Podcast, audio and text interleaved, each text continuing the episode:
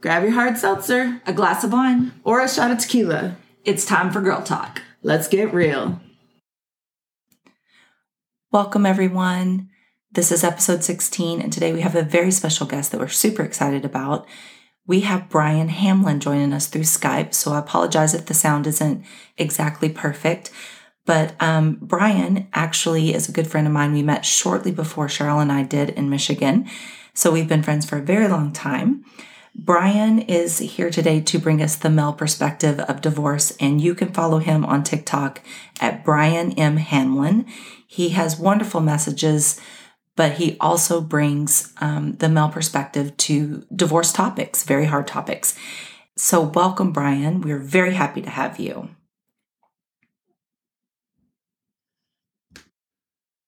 Um, we are very, very thankful that you're joining us and that you agreed to this. From everything that we're seeing on social media, especially Instagram, there tends to be a one gender owns all the pain associated with divorce and it's all directed at males and we oftentimes forget that there are a lot of males out there that are hurt just as badly um, from the women in their lives that just that destroy them. And we want to um, give them a voice as well and if that's through you you know that's even better you know i love that because a lot of guys growing up you know how i grew up it was you don't show your emotions if you do you're a sissy yeah, exactly. Oh, there's that stigma that just has to be broken. Real men don't cry. Yep. We just talked about that yeah. in our last episode. I've seen so many men. I follow. Um, it used he used to be called F Divorce. I'm not really sure. I think now he's changed it to his official name. But he start I started following when he first got started, and even though he was a male giving his perspective, like all of his followers were female. Even the males that had gone through divorce and needed a voice, which was what he was being, he wasn't even getting them as an audience. Hmm. And so he kind of changed his his tone to be more reflective of the female side of divorce. Wow. And I thought it was such an opportunity. Like he, he was he was standing on this huge edge and about to give the male perspective of divorce. And because the audience just wasn't there and so many males were afraid to step up and own it and speak out right. he lost that audience and started ha- of course it's business started having to please the audience that he could build which was the female perspective. You know there's a lot to be said about that because i, I did that video about being a catfish. And, yeah. and somebody and, and i can't believe how many people commented on that uh, with you know women get it a hundred times more uh, worse than you do. And I think, you know, why why diminish what I'm going through? Why? Right. Why? Anybody, you know? And and so it's and oftentimes they would come back and say, "Oh, you know what? I didn't think about it that way when I explained my point of view," and it kind of changes the momentum of the conversation. Mm-hmm. And, and they're probably just projecting their experience onto you because if they were hurt by a man, then they assume that their pain is more valid than yours. But that's not fair to you because you're putting yourself out there. Hundred percent. Yep, yeah, it is a lot of projection. And you know, I do it too. I project too. Oh yeah, we all do. Everybody does. Right. We but all have to, but you have to be able to to own it once you realize that you do it. Yep, I agree. You guys hear that dog? Okay, well, why don't we just jump right in and we'll start with your story, um, Brian Hamlin. And you came up with the hashtag Brian Heart, correct? Yep. I had, a, I had a good friend that came up with it. Okay, love yep. it, by the way. Absolutely love it because it goes right along with your theme on TikTok. Like everything you say is from the heart, and I absolutely love your messages. Oh, thank you. And it also speaks to the heart as well. So definitely. Thank you. The, yeah. The emotion uh, is very obviously real. You can tell that in your videos. You know, it's like I I have a hard time putting out fake stuff because I know that people can see right through that. Oh, definitely. Yeah. And they'll eat you alive. A hundred percent they'll eat me yeah. alive. Yep, a hundred percent. Yeah, I think that hashtag's got like 11.8 million views on it, which is awesome. Oh, I love that. Yeah, yeah. Is yeah. there a story about how that came to be? Uh, yeah, you know, I was just looking for a hashtag or actually some merch, which I, I have some some merch, but it's old and I haven't done anything with it. And I have a good friend Um, it's like we've known each other for like 25 years. And he just said, you know, you should call it Brian Heart. I'm thinking, oh, that's awesome. So we talked about why it should be Brian Heart, and you know, just uh, it just kind of clicked, and and we went with it. That's So awesome. not a big story, but No, but it, it fits perfectly. It does, It fits with it fits with your message, and it also fits with how we perceive it and how we take it in. And I think it's not that it's not meaningful if you don't come up with it, but it's even more meaningful if a friend comes up with it because they obviously see that in you.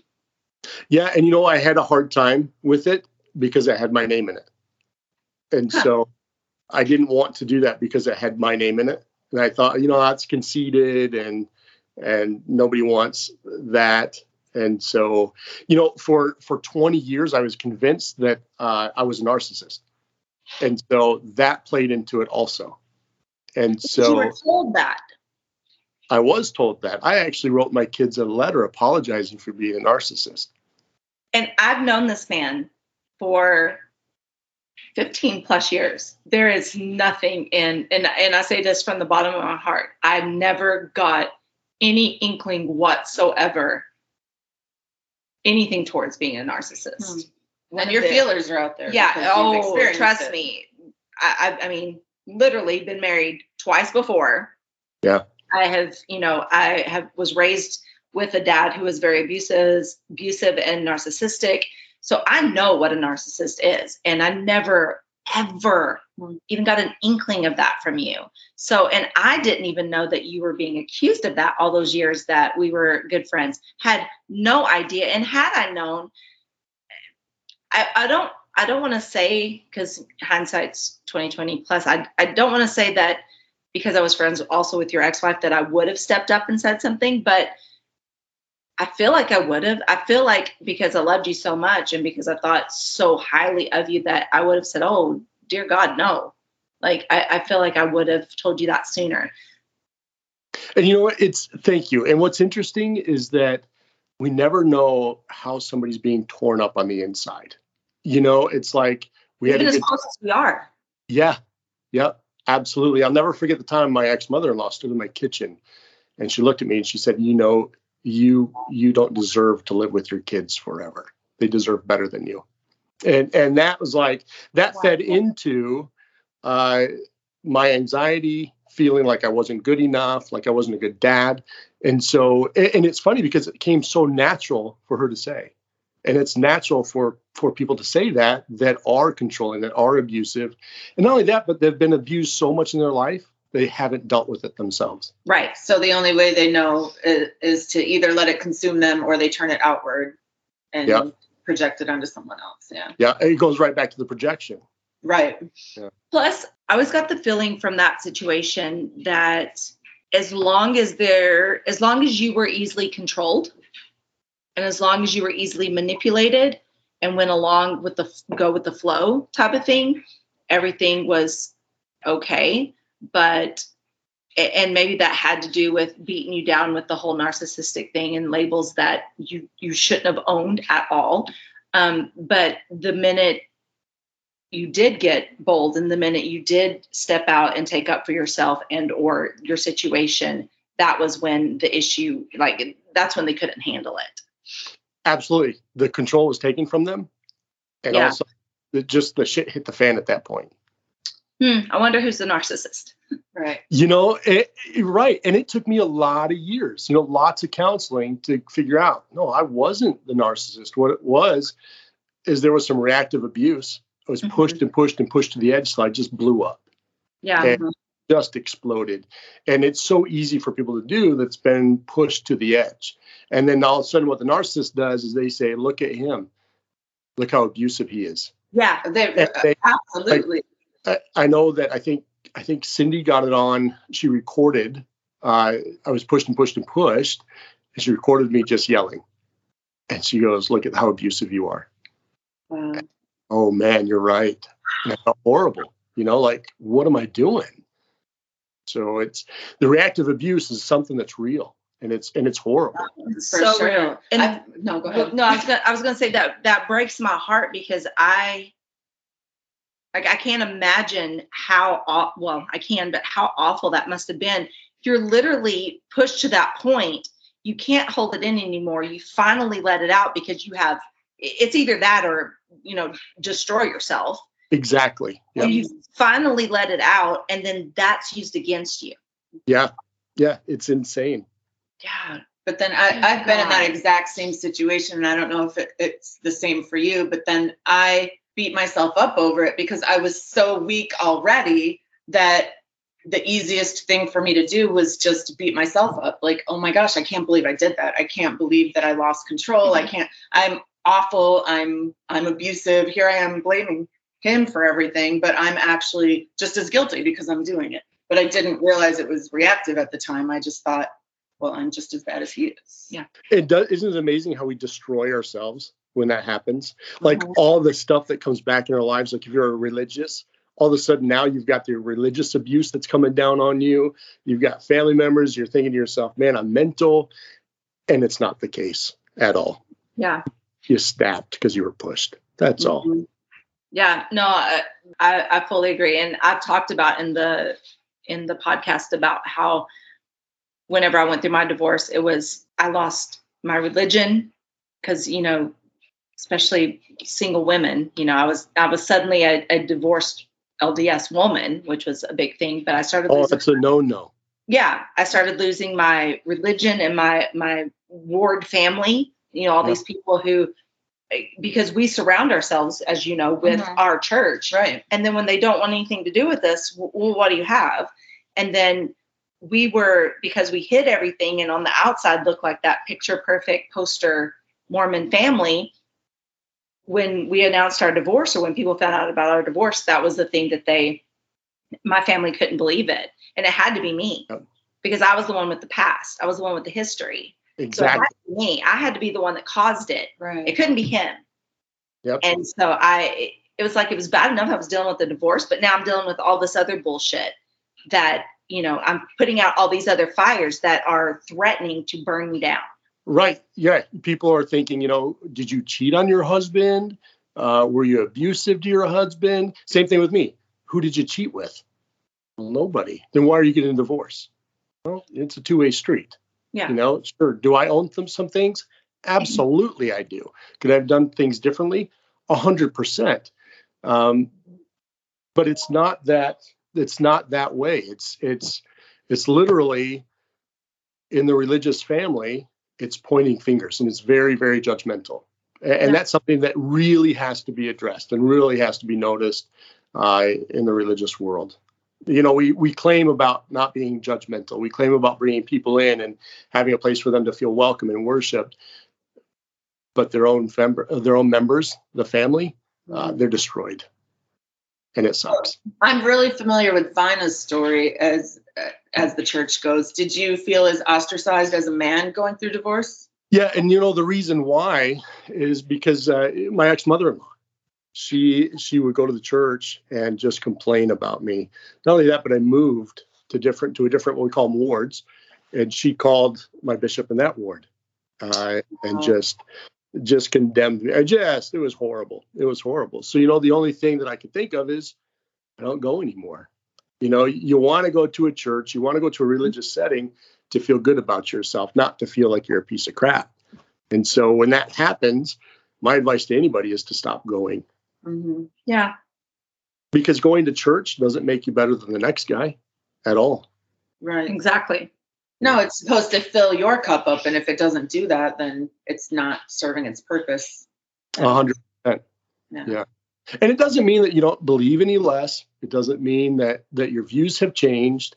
It means, you know, I'm in an area that I'm being abused, and I don't want to stand for that anymore. Right. You stand up, and you just don't do it anymore.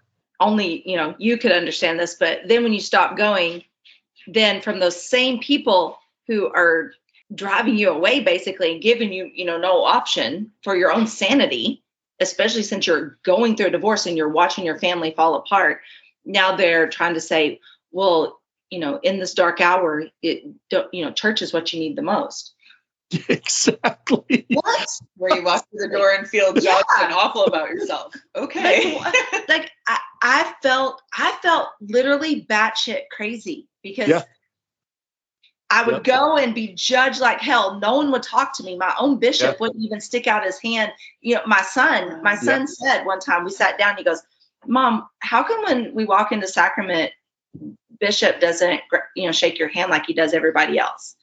And my my 16 year old son asked that. And I was like, Yeah, I noticed that too, babe Yeah. you know. But then whenever I went to him and asked him for help with my ex, he was like, Well, I noticed that you aren't coming as much anymore. And I was like, Son of a bitch. You Like, think? you won't even Yeah. talk to me or shake my hand. Right. But then you're going to ridicule me for not coming more. Like you're doubly judged. Yeah. Wow. Yeah. You're damned Nope. if you do and you're damned if you don't. Mhm. A a hundred percent. And then they use the line, nobody can push you away. That's your choice. Right. You don't go to church for the people. Yeah. And you know what? You're right. It yeah, it's my choice. Bye. Yeah. You know, yeah. Right. I Exactly. own it. That's right. Well, let me ask you, Brian, from a male perspective, because we've we've given ours. What are some of the stereotypes that you have experienced through this whole divorce process that perhaps is significant to the male? You know, it's it's funny because what what people look at automatically is how many times has she been beaten? How hard did you abuse her to make her leave? It's it's did you verbally abuse her? Did you punch her? Did you push her down? I mean, did you rape her while you were married?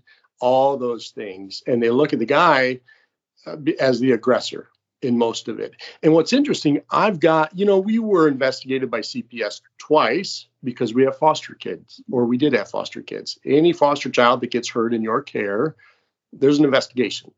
And so we had one with a broken leg, and then we, and then he went, and then he had cancer. So we're investigated, and we got these amazing reviews. Like they interviewed the kids, they interviewed the neighbors, they interviewed every, they go they do it's really invasive so here i am with these amazing reviews saying brian's an amazing dad you know it's like the kids run to him uh, they they love him and and we seriously there was like we have no issue with brian. As a matter of fact we wish there were more guys or dads like brian. And, and i'm reading this. It doesn't matter. I even presented that in the court and it was just kind of pushed away. And mm-hmm. so it's it- you know the stereotype is the male is the aggressor. In my case that's Yeah. the stereotype No, I think that I think that's across the board, Brian. Yeah. I, I I think it's across the board that automatically in a divorce, and this is why I said what I said in the post today. Pain from divorce and and trauma from divorce is individualized. One mm-hmm. gender does not own that, and uh, all too often, it's. I mean, I, I'm from a family where divorce is very rampant and very, you know, it, it happens a lot. And I'd say nine times out of ten, the the mom in court is the the the winner. You know, she's the one that gets the custody, and it's uh the dad is guilty until proven innocent, Mhm. yeah 100% and it, and it all the onus is on him to prove that he is worthy of that custody and everything that you know Right. she is asking for or the accusations that she's making against him. It, it all lies on him to prove that he isn't that man. And I, I don't think that that's fair. I, I honestly don't. I mm-hmm. wish I wish we could change that. I really do because I saw my brother go through it. I've seen, you know, many men in my family go through that. And it's just automatic that the woman is the right one and the man is the wrong one. you know and, and it's sad because even when we were going through the divorce process i i went and fought for custody for my kids just joint custody because even though cindy and i were 100% equal with custody it wasn't even decided yet. It was you can't see the kids brian. They don't even want to see you. And so she wouldn't let me see the kids. And i would have to say you know i'm going to take the cops. We're going to go to the house and I'm going to take the kids out for the day. And I didn't do that because a lawyer told me, Brian, that would look bad on your on your end to do that. You know, involving the cops, scaring the kids. I thought, you know what, he's probably right. So I go to court and fight for custody before the divorce is final. And uh, the judge goes, "Okay, this is the first time I've seen this. where the dad is is trying to fight for custody to see his children. And I had explained this is how important my children are. It's not about me, it's not about her, it's about the kids. And and so what would happen is my teenage girls uh, and Hunter would sneak to see me. Um, and they were afraid of the consequences from their grandmother because they were living with their grandmother at the time. They were terrified of the consequences, uh, even from their mom. They were terrified of the consequences. And so the two little boys who were adopted, there was virtually uh, no communication at all for months. Um, and at that point, I was sitting there realizing I understand why dads commit suicide. I get it. Yeah. You know, even moms, but on the dad end, y'all's rate is much higher. Oh, for sure. Yeah, it, it is. It is. The suicide rate is out of control because uh, typically the moms take off with the kids and they say, "No, I'm in charge. I've got all the rights." When in fact they don't. It's an equal right. And now the dads are going. sometimes back that. They do. They absolutely do. And Yeah. society definitely does. I think it's it's more accepted by society if the mom withholds the children from their father as as vice versa. Right. And, and so, you know, it's even more devastating when you hear somebody that you were in love with for 20 years saying your kids don't even want to see you, which which isn't true. It was just something to to kind of make me back off. I, I honestly don't get that. Like I as bad as it got between me and my ex in the divorce, and it it got bad. It got really, really bad. I never once used my kids as a pawn because number one, he and I loved each other for 20 years. Right. And I- he and I created these three beautiful human beings. That is their father. I never spoke ill of him. I never, you know, I would, if I did have to say something, you know, I was careful how I worded it. So they would have an understanding, but I wasn't bad mouthing him at the same time because they're little human beings that are still learning and they hurt so easily and their spirit spirit is so easily broken at that age they don't So- have the brain co- comprehension that we do Mhm. and so when we as full grown ass adults use those kids as pawns in a divorce for an adult relationship that we weren't big enough to handle ourselves Yeah. that's sick that's just So sick sick. Yep. I And- feel like out of all my friends I, I know that have gone through divorce, that's more the norm that the children are used as pawns. Because I, I can tell you, I don't even know how many, plenty of stories where that's the case. And I could tell you, I can count on one hand how many friends I have that have a healthy co parenting relationship. Yeah. And did not put the children in that situation, whether they were little or teenagers, whatever the case. Yeah. So what a lot of people don't realize is when a parent talks bad about the other parent, the kids internalize that and they th- and they think, okay, I'm half of that person, and they internalize that and take that as a personal attack on them, yeah not intended by the other parent at all. Whether it's the man or the woman, they're attacking their children. They feel attacked, and it was very interesting to hear that and to figure that out and find that out from a therapist. And they said, This is why you don't attack the other parent because the kids feel that attack. And now they feel like something's wrong with them. Yeah, and they're defensive of both parents. They. They are. really are. Well, Mhm. and, and from the point when they're little, I mean, how many times do we tell our friends' kids, "Oh, you're you're just like your dad. Yeah. Oh, you're just like your mom." yeah. And and so then when they hear those bad things, they're like, "Wait, well, if I'm just like him or I'm just like her, does that mean I am that?" And of course, that can destroy them. A hundred percent.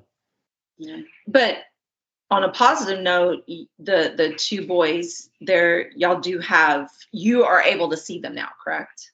Yep. So I see them only every other weekend. I used to FaceTime them every single day. Uh, Cindy took that away and she said, okay, it will be a phone call. And just three weeks ago, it was you can only talk to them every Thursday for about 10 minutes. Uh, and then we see each other every two weeks. So it's devastating. And you look at that, and it's like I, I picked up Kylie. To, actually, I had to take Kylie to the doctor's today, and, and she's 16. And I took her home to her mom's, and the boys just coming running out at me. and they throw themselves on me. And, and there's Lucas just climbing up me like a monkey, and Lincoln's I'm holding on to him right here. And Cindy came out, and the only thing I could say is, "Do you want this to go away?" You know, it's like it's it, it it's not about her. It's not about me. But she's making it about her, which is so unfair to the boys. 100 percent and that and that we find that often in relationships uh, that have ended we find that either the man is doing that or the woman is doing that and it's so destructive to those kids Oh, extremely. And and Mhm. you can't see past someone who can't see past their blind rage to the point where they can't see that they're hurting a child is is it's mind-boggling to me. Like Yeah. I I think the the face of a child and and my kids were what stopped me from a lot of I mean, I was angry. Angry at my ex for what he did to our family yeah but seeing them and their presence being there stopped me from a lot of the vindictive shit that I thought about. And I'm a woman, so I could think of some really good stuff. I mean, Yeah. I, I and you could want have, to right? yeah oh, I could have destroyed him. Yeah. And don't think that I didn't like plan it all out, but my kids stopped me. Yeah. And thank thank God I have that ability to I have the ability to see them and there's that okay that that switch goes off. E- exactly and really not not everyone does. No. not everyone does you know there was a brain injury that was involved on their mom's end and so there's manipulation that can be easily done on, on that part and so it's it's hard when there's somebody in the family uh, that recognizes that and will play on that big time. Oh um, yeah. very destructive. Very very very destructive. And what that other person doesn't realize that's doing all the bad talking is the kids don't like them. They just don't. You know it's like if i was bashing cindy all the time if i was doing all this bad talking they would have nothing to do with me. They would say i don't want to hang out with you. I don't want the negativity. You know don't talk about my mom that way and so and it's interesting because at first i didn't realize i was doing that uh, when the divorce first happened. And i did. And and we had a we had a serious conversation uh, the girls and i. And they looked at me and they're like dad you got to stop man. You just got to stop whether you realize it or not the things that you're saying it's negative towards mom and we still love her. And i had to take a long hard look at that even though in my mind i was like i wasn't saying anything wrong. There were certain words that would trigger them and and now it's my responsibility to say oh shit you're Mhm. right and, and not give any explanation but say i'm sorry for the pain i caused you Yeah. I, I've had to do that. yeah Yeah. Definitely. I think it's that- humbling It is very humbling. it is it is very when you have when your kid says that and you have that moment with your kid it is like wow yeah it, Yeah. it- it's like looking into um, you know the on uh, the never ending story there's that where he where Atreyu looks into or that looks into that one mirror that where you see your true self Oh yeah. when yeah, a yeah when a child says that like that is the ultimate looking into the mirror and seeing your true self you're like oh shit Yeah. Yeah. I, I feel like there's few people that know you to your core as much as your kids do. And so when you go through something like that, they can call you out on it. Where whereas most other people don't have the ability to see that. oh yeah. Yeah. 100% 100% and, and my kids are really good at calling me out on it. I think they think it's a game. Um have you met my kids? Your kids are awesome. Oh yeah they're awesome. They're awesome smart asses I don't know where they would get that from. i don't know. Mine too. I mean clearly that apple fell way far away from the tree. So Must be their dad's side of the family. yeah. Uh, every time they're like that i'm like mm, you get that from your dad's side. Of it. Uh, no. Oh my gosh that's funny. Well, so it, I mean, I, I was going to ask you if things are, you know, getting better, but clearly with the, the younger two, you know, things are, you know, still in a little bit of turmoil or whatever, but You know, it's it's interesting uh, because there's so many bad things that are still said about me. There was actually a relationship that was destroyed. Um, but I think I sent you that. Yeah, Yeah. Um, by Cindy's sister. Um, and you know, we're going after her for that. Uh, there's a, there's a point in your life where you decide, I'm not sitting down. and I'm not taking it anymore. Uh, Good. So you know what we did is is I contacted TikTok's legal team, and I said, listen, I've got videos that are being reported, and I make money on these videos. What's the repercussions? They said five thousand dollars a video that's been taken down because somebody's reported you. And so it's like, well, we let her know, and, and I let her. You know, I found her personal work email, uh, sent that to her work, and said, hey, listen, this is what happened. This is what you did. I want you to know that I know who you are and uh, be prepared to become famous on TikTok because I'm not going to stand down for it anymore. Good. And Uh, Good. yeah, yeah. I, there comes a point where I believe everybody needs to stand up to that bully. And- Oh, absolutely. Yeah. And and if they're so incessant that they can't stop and they're still trying to destroy you, at, I don't know how many years out from your divorce, but I know it's been a couple. If Yeah. they're still trying to do that to you, that there's you have to shut them up somehow. Yeah. Yep. You have to because if not, when will it stop? right. You know, yeah. There's no telling when it would stop. So you, you really understand how psychotic people are when you realize that they make fake accounts just to find what you're doing, to stalk you, to to you know you've probably had it where your ex uh, sat outside your house and watched you or watched you from a distance. Uh, you know that's a true narcissistic thing, uh, and it's dangerous. You know it's like you fear for your life at that point. Mhm. they in their mind they're thinking no that's my family. I'm getting them back. And there's nothing wrong with it. In your mind you're like oh shit is he going to break into my house in the middle of the night? What's going to happen? Because you know that a narcissist like that has no limits. They really don't. Right. You don't know their own. They don't know their own limits. Like No. they. All Yeah. they know is they've lost control of the thing they were supposed to have control over, and they will do anything to get that control back. You knew my ex and I, and and so you knew us well enough that I, I know that you understand how different this type of behavior is. But there was a point, like three months after, maybe even less after our initial separation, that I actually woke up in the middle of the night with him standing over me in the dark. And wow that, I mean, it took me, you know, there was that split second of there's a stranger there. Yep. And I didn't have, at the time, didn't have any weapons in the house because when he moved out, he took them all.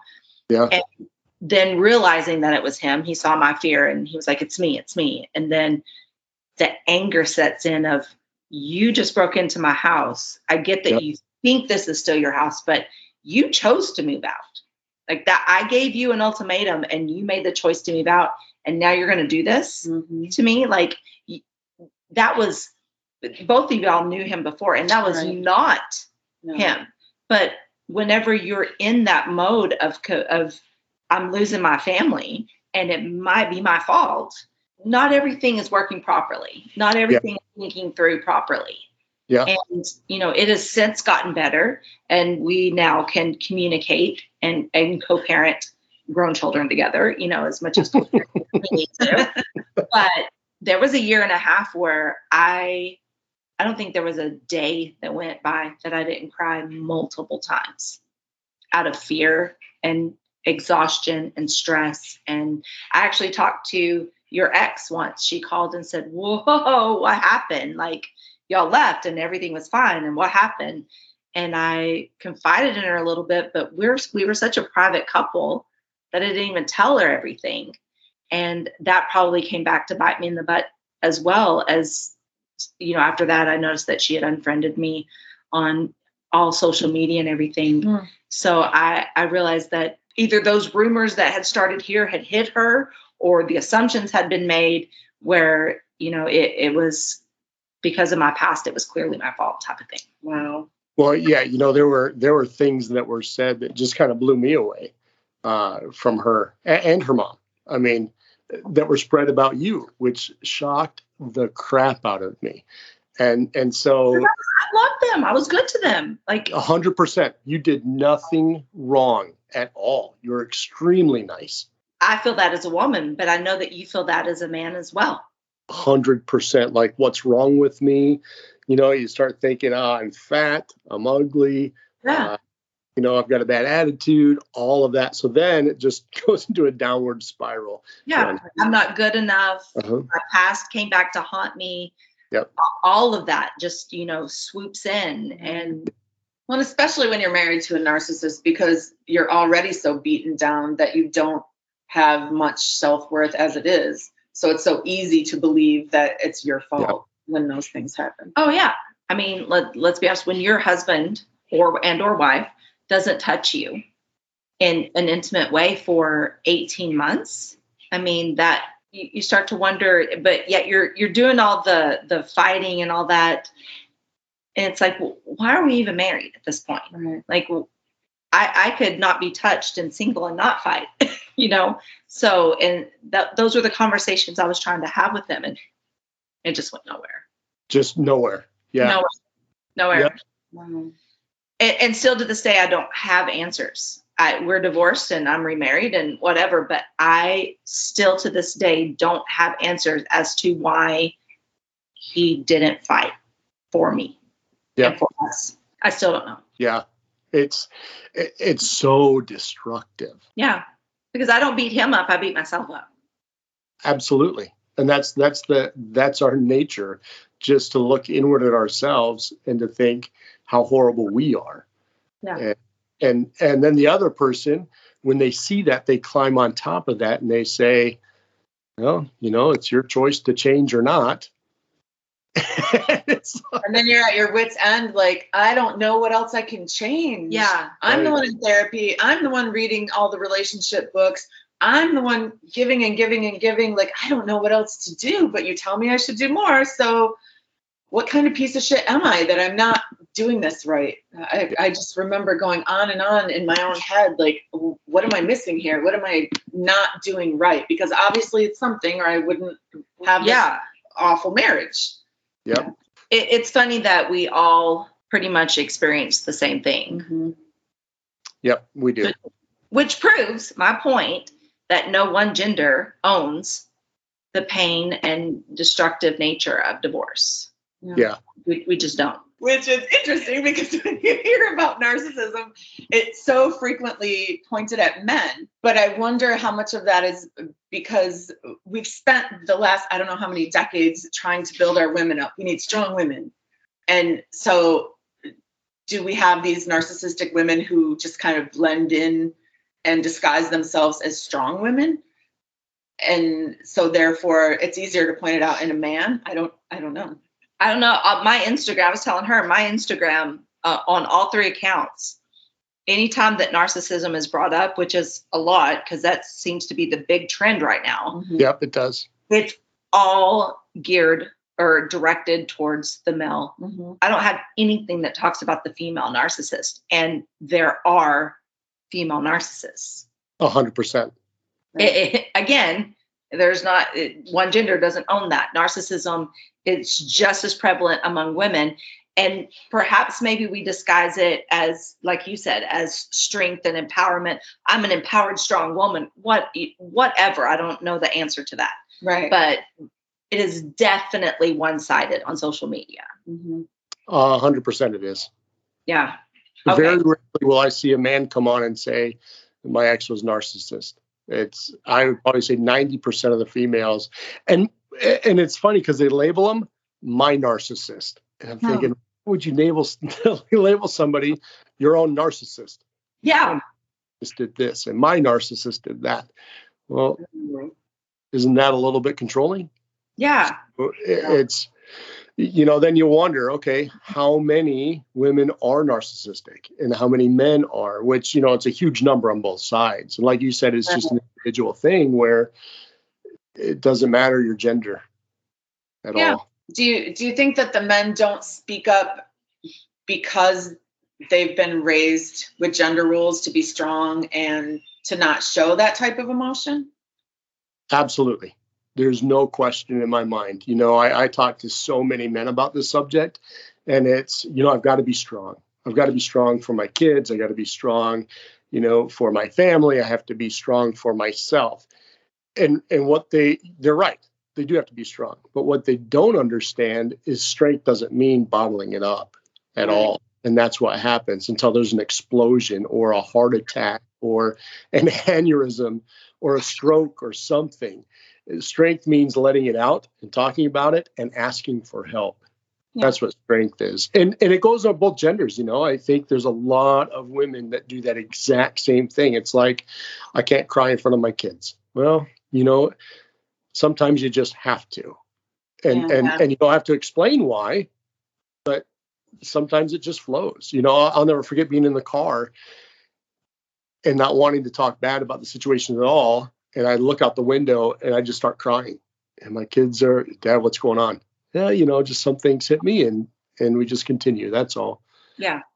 And and so yeah, I think it really I think on the male side of it, yeah, we're taught to suppress our feelings, which leads to so many struggles, mm-hmm. depression, anxiety, Oh my gosh. Yeah. those things. And then and then what happens? It presents itself in anger. I can see that. Oh yeah. From Yeah. from both sides, Yeah. but I can definitely Both sides, absolutely. yeah, right. Not a gender thing. It's both sides. but I, I think I think it's w- with me from my experience. It was yeah, I wanted to be strong for my kids, and I did a lot of closet crying and things like that. But in those moments where I couldn't hold it back, Mhm. and I did cry in front of my kids, way more acceptable Oh yeah. than had my ex. They've told me about the times that you know dad has broken down and cried in front of them, which is literally maybe one or two times, you know, type of thing. And how shocking it was. Like they didn't know what to do, type of thing. Yeah. And that breaks my heart too, because it's no matter what happened, he deserves to be able to show his emotion and have his emotion and get get that out and share that with his kids. He has a story too. He should be able to share that with his his children and be open and vulnerable. But with his family, very old school males, uh, you know, literally if you chop your arm off, you know, we'll pick it up and let's shake it off and let's go to the, you know, hospital. Get up off the floor, pick it up and come on, you know, type of thing. And with emotions, even more so. Like we Yeah. don't show emotions in that family if we're a male. Right. Yep. And typically they're old ranchers that are like that. ding, ding, ding. Wow. I couldn't have said that better. So do you have any um any message or anything that you want to say to, you know, would like to share with people? You know, yeah, the message that I love to give is that nobody knows what you're going through. I don't I don't know what you're going through. You don't know what I'm going through. I could say something derogatory towards you and it could set you over the edge and and you could end it because of that. Yeah. You know, there was a guy that I was helping out that did end it. Um, somebody said something to him. They didn't realize his state of mind, and he just thought, you know what, I'm a burden. I had an uncle that that that ended it uh, because people didn't understand what he was going through, but still treated him like garbage. Uh, family members, and and that's what he wrote in his letter. It's like you know, you don't know what I'm going through, and this is why I did what I did. And and so, my message is always, you know, keep going. Eh, we don't know what each other's going through, and to just always show that love, always always show the love. Now, showing love doesn't mean that you just stop and get your ass beat either. Yeah. Sometimes showing love is standing up for yourself and and almost whooping the other person's ass. So that's what it Love is. that ultimately is self-love. Mhm. It it's self-love to take care of yourself and to respect yourself that much. And I think that's a lesson I've learned post Yeah. divorce. Yeah, the number one things that that my my boys and I tell each other is love yourself, then love others. Uh, Yeah. because relationships are always going to fail if we don't love ourselves ever because we're going to project all of our negative all of our crap everything that we've gone to gone through onto others other people and so i think if we love ourselves then well things actually kind of work out for us No, I 100% agree Mhm. with that. And I just want you to know, Brian, that number one, thank you for for giving us of your time and coming on here and sharing your story. And Are you kidding me? Thank you. you know that I absolutely adore you and always will. Always have a special place in my heart. I think that you are a wonderful person. I think that you are a wonderful friend. I think that you are a wonderful dad. And one day, who knows, going to be a wonderful man to a woman. But I just want you to know that I, when I say that, I mean those things. Like I've known you for a very long time, and I can honestly say that from the bottom of my heart and mean it. Well, thank you. You're making me blush. And, uh, and I have not known you for a very long time. However, I have watched a lot of your TikToks and a lot of your videos, and you can just tell how genuine they are and how much you really just want to open that door for everyone, but specifically for men and show them that it's okay to be vulnerable and it's okay to show those emotions. And I think that's so important. I don't know if you follow Justin Baldoni on TikTok, but he is also trying to share, he's an actor. He's also trying to share that message. And I just think it's so important for men to see that it's okay to talk about your emotions and it's okay to be hurt and it's okay to cry and it's Yeah. okay to open yourself up. And so I appreciate that you're putting that voice out there. Me too. well, thank you. Thank you. I mean, you guys are amazing. And and Vina, it's like how many years have we known each other? What Was like, it like over 15. yeah, over yeah. 15. Yeah. So it's like it's like we can hide things so well. So Mm-hmm. well. Nobody, nobody will know what we're going through. You hit it extremely well. Uh, I hit it extremely well. Um, and even Cindy hit it extremely well. Yeah. And so it's like, you know, I think I think the world of you. And and when I heard that news, I was just shocked. Just shocked. Just like you said, everybody was shocked. But it's like, okay, shit just happened. And and what can I do? Right? It's like if we had that attitude, I think of what could I do, I think the world would just be better. I fully agree with that. Me too. Fully agree with that. You don't have to pick sides in a divorce. Like you honestly don't. You can be there and be a support and a friend and a loved one to both of them Mhm. who are hurting on different levels, same level, whatever. But you can be there for both people Yeah. and not pick sides. It, it, all too often, we we feel like when the separations and divorce happen, that okay, you get these friends, you get this family, you know. But that's God, I hate that. yeah, Oh yeah. yeah. If you loved me, if you loved me during our marriage, I'm still that same person. Mm-hmm. I'm still that same person. Exactly. And and what amazes me is is they'll talk so much crap, so much crap, but they won't say all the good things that they used to say about you. Yes, Nor exactly. will they ask. Th- Yeah. I encountered a lot of uh, people who would talk crap or who would pick one side over the other, but never ask, like, what happened? Yeah, Yeah. Yeah. You know? Show concern, right? Right, Yeah. right. Yeah. Right. Like this is not the Hunger Games. We're not choosing sides. We're not picking winners. We are human beings that have deep emotion tied into this. And uh, how can you not just individually support people, especially if you've been friends with with the couple for years and years? yeah. Just Right. An extended family too. How important it is to to kind of try to keep those relationships hmm because the extended family, you're going to be there. You know, Yeah. it's nothing you can do. You're tied to that family some way, somehow. Right. And, and no matter how hard you try to stay away, it's never ever going to happen. You know, it's like Kylie had a powder puff game last week. So we go to the powder puff game, and uh, well, there's her grandparents sitting right there. Uh, did I say hi? No. But do I wish there was a different relationship where we could all sit together and show Kylie uh, support together? Absolutely, I do. yeah. Absolutely. But I know that that's not the feeling on the other end. And so then you, you're stuck like, okay, what do I do? You Yeah. just ignore them and, and you go on. And the Yeah. kid, the kids, you know, are torn between grandma and grandpa sitting over here and you sitting over here. And okay, I'm going to go sit with them for a little bit. And, right. you know, and luckily now on my side, it wasn't like that when it first started, but now on my side, we all sit together. You know, he may sit on this side of the group and me on this side of the group, but we all can sit together now so important Yeah. Awesome. And we do it for the kids. for the kids. As Yeah. it should be. Yeah. As it should be.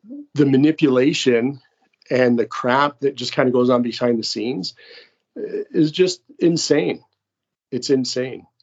So Like you just said, and I've experienced this with my daughters as well. As they get older, they realize that, and you don't even have to, like we talked earlier about not trash talking the other parent. It, you don't even have to because they tell on themselves. They A just hundred have percent. that wide open, and your kids figure that out on their own, which is horrible. Of course, Yeah. none of us want our kids to hurt like that, but they see it, they figure it out. Yep, they absolutely do. Yeah. Well, thank you for agreeing to do this. Thank you for your message and for sharing your story. And if ever there's anything that we can do for you, um, I mean, clearly you don't need our help on social media, but if you need our help with with the male perspective, yeah, you're doing fine. But if you need our help with the male perspective, getting a message out there, anything that you need, don't hesitate to reach out to us and we'll collaborate with you anytime. Definitely. The more Awesome. people we can Thank talk you. to, the better. Yeah. Well, likewise. All right. Well, you have a wonderful night, Brian. Okay, you too. All right. We'll Okay. talk to you soon. Okay, All right. Bye. bye.